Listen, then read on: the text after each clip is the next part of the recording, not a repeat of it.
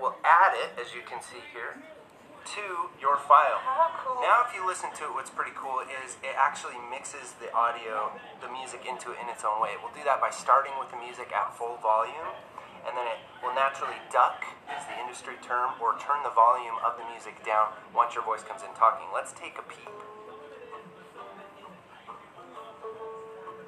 Hello, everybody, and welcome to the first episode of Yes, so Duolingo. now what Veronica's going to do is, well, Namaskar. now that we're done.